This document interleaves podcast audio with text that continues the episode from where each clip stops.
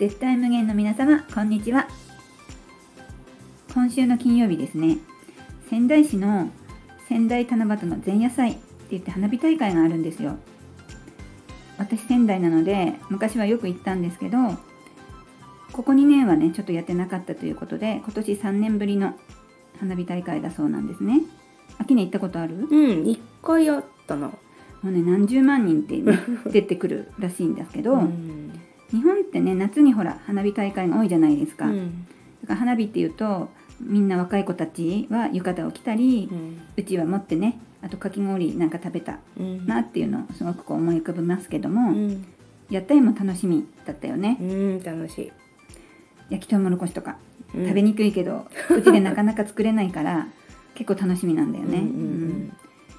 なので今年は私もちょっと行ってみようかなってちょっと今考え中なんですけど、うん花火セットを買って庭でやるのも楽しいよね、うん。うん、なんかこんな今回その花火大会のこといろいろ考えてたらうん。久しぶりに花火セット買ってやるのもいいなとちょっと思ってるので、うんうん買おうかなと考えています、はい。はい。ではですね、はい。今日もワンネスの扉を開いたキネとはい。五次元村村長のよっちゃんがお送りする五次元放送局心が軽くなるラジオ始まります。はいよろしくお願いしはい、ますよろしくお願いします。今月はですね、はい。あのテレパシー強化月間はい。ということでお送りしたいと思っていますが、これはちょっとあの秋音の得意分野なのでうん。どんな話聞けるかちょっと私としても楽しみなんですけどもはい。第1週の今日はねはい。あの植物とかうん。鉱物との交流の仕方っていうことでねうん。聞いていきたいんですけども、うんうん。うん私たちはね今までずっとテレパシーを使ってきてるんだけど無意識にね、うん。でもまあ使ったっていう自覚はないじゃない？そうなの。私、うん。自分は鈍感だってこう思い込んじゃってるのもあるから、うん最初このテーマ聞いた時うに、ん。いや私全然交流できないしっていうのがね、正直な気持ちだったんだけど、うんうん。でもしてるんだよって秋音は言うんだよね。そうだね。してるし双子ちゃんとかさ親子とか、うん。まあまあテレパシー強い方だと思うのねその感覚的なもので。テレパシーって思ってないかもしれないけど、うん。お互い考えてることが分かっちゃうとか、そうね、うん。顔を見てあ怒ってるなとか、うん。なんかこう隠してるなとか、うん。やっぱこう感じるのもうん、実はテレパシーってことなのかな？そういうこと。お母さうんすぐ分かるよね。うん。うん。まあ毎回じゃないけど、うんうん。やっぱ他の人よりは多分分かってるうんうん。自覚はあるね。そうね、うん。あと旦那様がいつもと違う動きをしていると、あら何か隠し事あるのかしらってなるでしうん。ょそういうのってテレパシーなんだ。あれは全部テレパシーなのね。ううん。ん。そして人間は縄文時代からもうもともとこう超感覚は持っていたんだけれども、うん。どんどん超感覚が薄れてきた後にサポートとして鉱物石を使っていたのね、ううん。んテレパシー能力をこう増幅させる役とか、なるほど。よくね、あの水晶うんうんうん、とか？そうそう。聞くもんね。そう。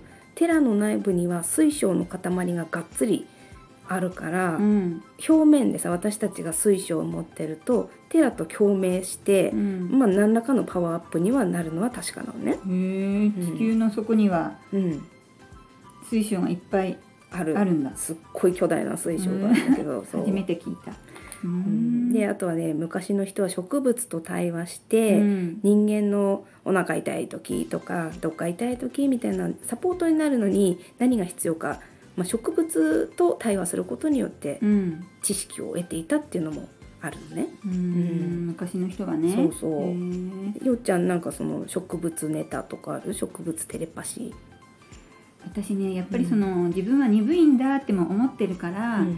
テレパシーを自分で出そうと思ったことも、うん。感じたこともないんだけど、うん。近所に神社があっうて、んその神社の、まあ、柵の外ではあるんだけどうん。めちゃくちゃ大きい木があるんですよ。うんうんもう2人3人でも多分届かないかなっていうぐらいこう太い木なんだけど、うん。まあ、それだけ200年とか300年そこにじっとしてるんだなと思ってるから、うん。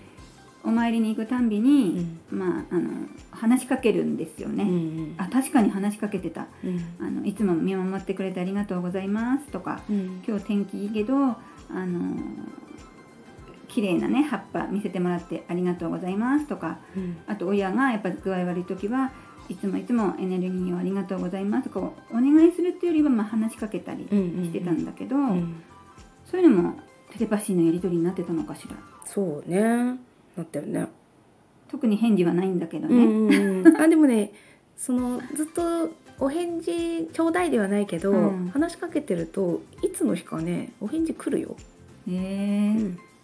じゃあ最近ちょっとご無沙汰してたから、うんちょっと続けてみようかな、うんうん。うん。やってみて。イメージでくることもあるかもしれないよね。ああるある。その言葉じゃなくて、うんそう。うん。あと本当穏やかな気持ちになるとかもうん。十分テレパシー伝わってるし、あの昨日昨日そうなの？そうそうどっしりしたさあの子たちの安定感って半端ないでしょ、そう安心はする。そうあれをちょっと分けてもらったりする時に、うん。ちょっと木に抱きついてみたりとか、うん。ちょっとパワー分けてくださいって言ってう、ん。うんその穏やかさをね、場所的にね、うん。ちょっと崖のし崖っていうか、ん。かなり急な坂の下だから、うん。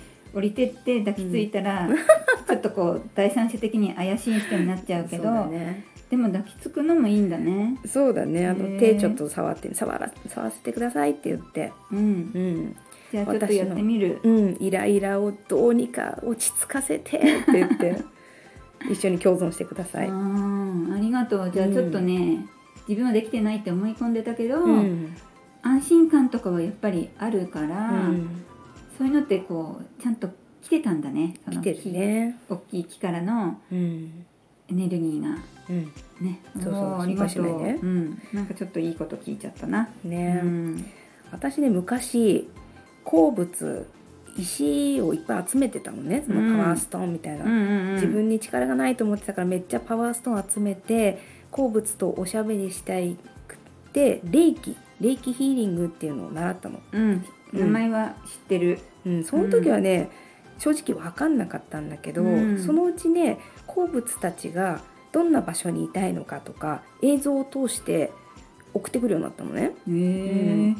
なんかもう土の中に戻りたい暗くてゆっくりしたとこにいたいみたいなのが来たからうん。私はその子たちを、うん、山に行って 埋めました。うん。んでもやっぱり鉱物たちはもともとやっぱ土の中にいるうんわけじゃない、そうそう。で人間が掘り起こして、うん。まあそのなんていうのビジネスとして流通させてるっていうのもあるけど、やっうんぱ石たちはもともといるところに、うん。例えば私たちが人間がうん。家族といると幸せとか、うんうん。大好きなお友達といると楽しいとかと一緒で、うん。鉱物たちもやっぱりそのもともと自分が行くところにこう戻りたいってうん。いう気持ちがあるっていうことなのかしらね。そうね私の重たい念とかもねいっぱい受け止めてくれたし、うん。でも土に埋めたからずっと土にいるっていうよりはまあす休んだ後にまあ元の世界に戻って別な存在になるタイミングだったかもしれないしねそのうん。石たちにとってもね。あとはよくほらパワーストーンのショップとかあるじゃうなんい、うんうん買ったらなんかこう利用だけしたくなっちゃうけど、うんうんやっぱりそのありがとうとかそうやっね。ぱ仲良くなることで、うん。医師さんたちも、うん。そこのいる飼い飼い主さんっていうか、うん持ち主さんとやり取りがうまくいけば、そこを快適なところと思ってくれるのかしらね。そういうことだね。うんそうそうそうそう。なるほどね。石にも毎日可愛いね綺麗だねって言って疲れてないっていうね、うん、テレパシーのやり取りをぜひやっていただきたいなと思います。うんなるほど。うん、わかりました。はい。うんあとね、うんあの植物のネットワークってあるんだよって前秋音が言ってたんだけど、うんうんすごい早いって言ってたじゃない、うんうんそこら辺もちょっと聞いてみたいなと思ってたんだけど、うん。あのね植物大好きな友人が、うん。いつも植物たちに向かって「可愛いね綺麗だね」ってずっと話しかけてたら、うん。ある日全く別の場所でね植物たちから「可愛いね」って声かけられたんだって。ねえうん、で周りに人もいないし、うんなんだろうと思ったけど植物たちにとってはいつもこの人私たちに向かって可愛いねって言ってくれるから全く別な植物の子がその子に向かってうん、可愛いねって声かけてくれたの。